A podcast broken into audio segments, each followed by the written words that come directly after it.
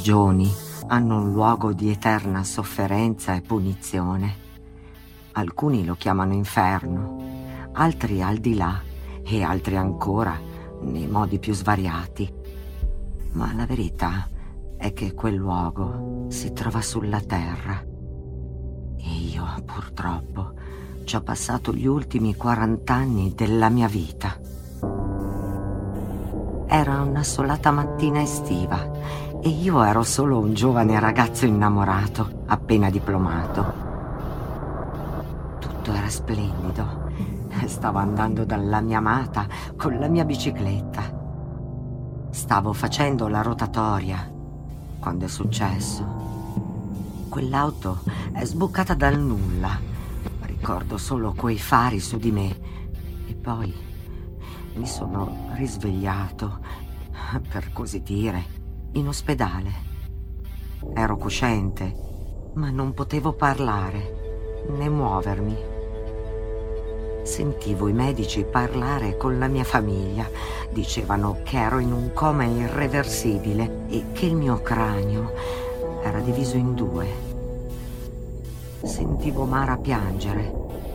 Io volevo dirle che stavo bene, ma, ma non riuscivo a muovere le labbra. Per i primi mesi non è stato tanto male. Avevo tempo per pensare alla mia vita.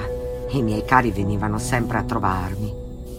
Ma col tempo le loro visite divennero sempre più rare, finché smisero. Alla fine rimasi solo, imprigionato nella mia mente a rimpiangere tutto quello che avevo e che avevo dato per scontato. Riuscite ad immaginare cosa ho provato? No, non potete. Nessuno può. Solo chi ha sofferto lo stesso può capire la solitudine, la noia. Il dolore delle mie ferite mi logorava. Smisero anche di darmi farmaci. Lo ritenevano uno spreco. L'unica cosa che potevo fare giorno dopo giorno, era respirare. Erano passati dieci anni. Ormai la mia mente era piena d'odio e di rabbia. I miei anni migliori ormai alle spalle.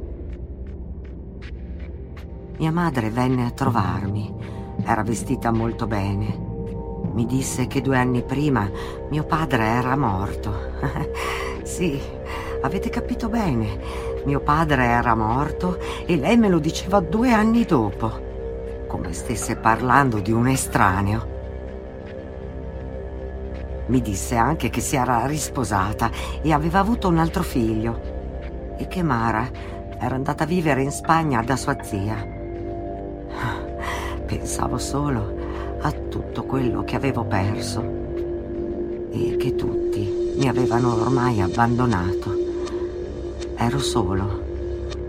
Passavano gli anni e l'ala dell'ospedale in cui vivevo venne chiusa.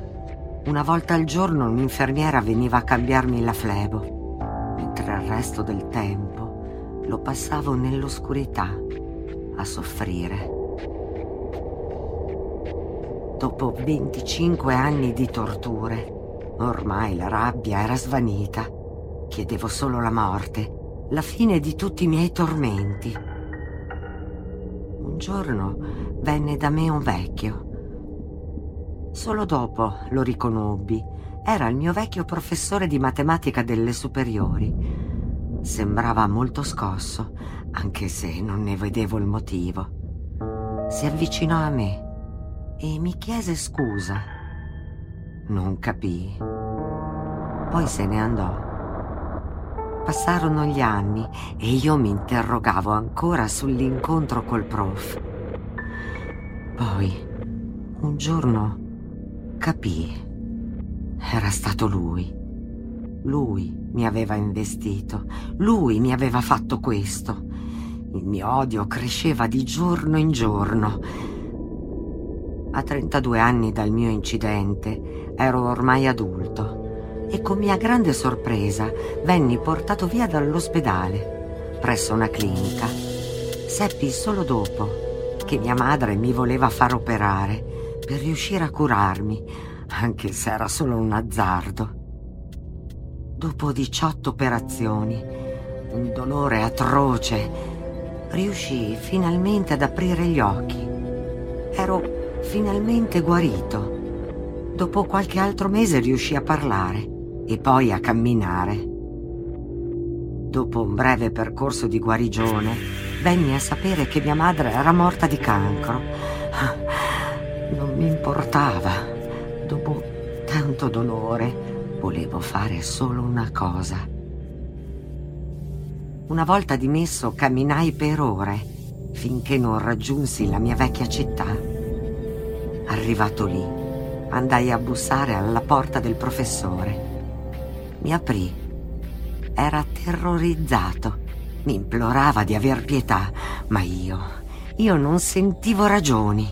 Varcai la soglia, mi avvicinai a lui e lo abbracciai. E dopo lo accoltellai. L'inferno. Io ci sono stato. Non dimenticate, vostri cari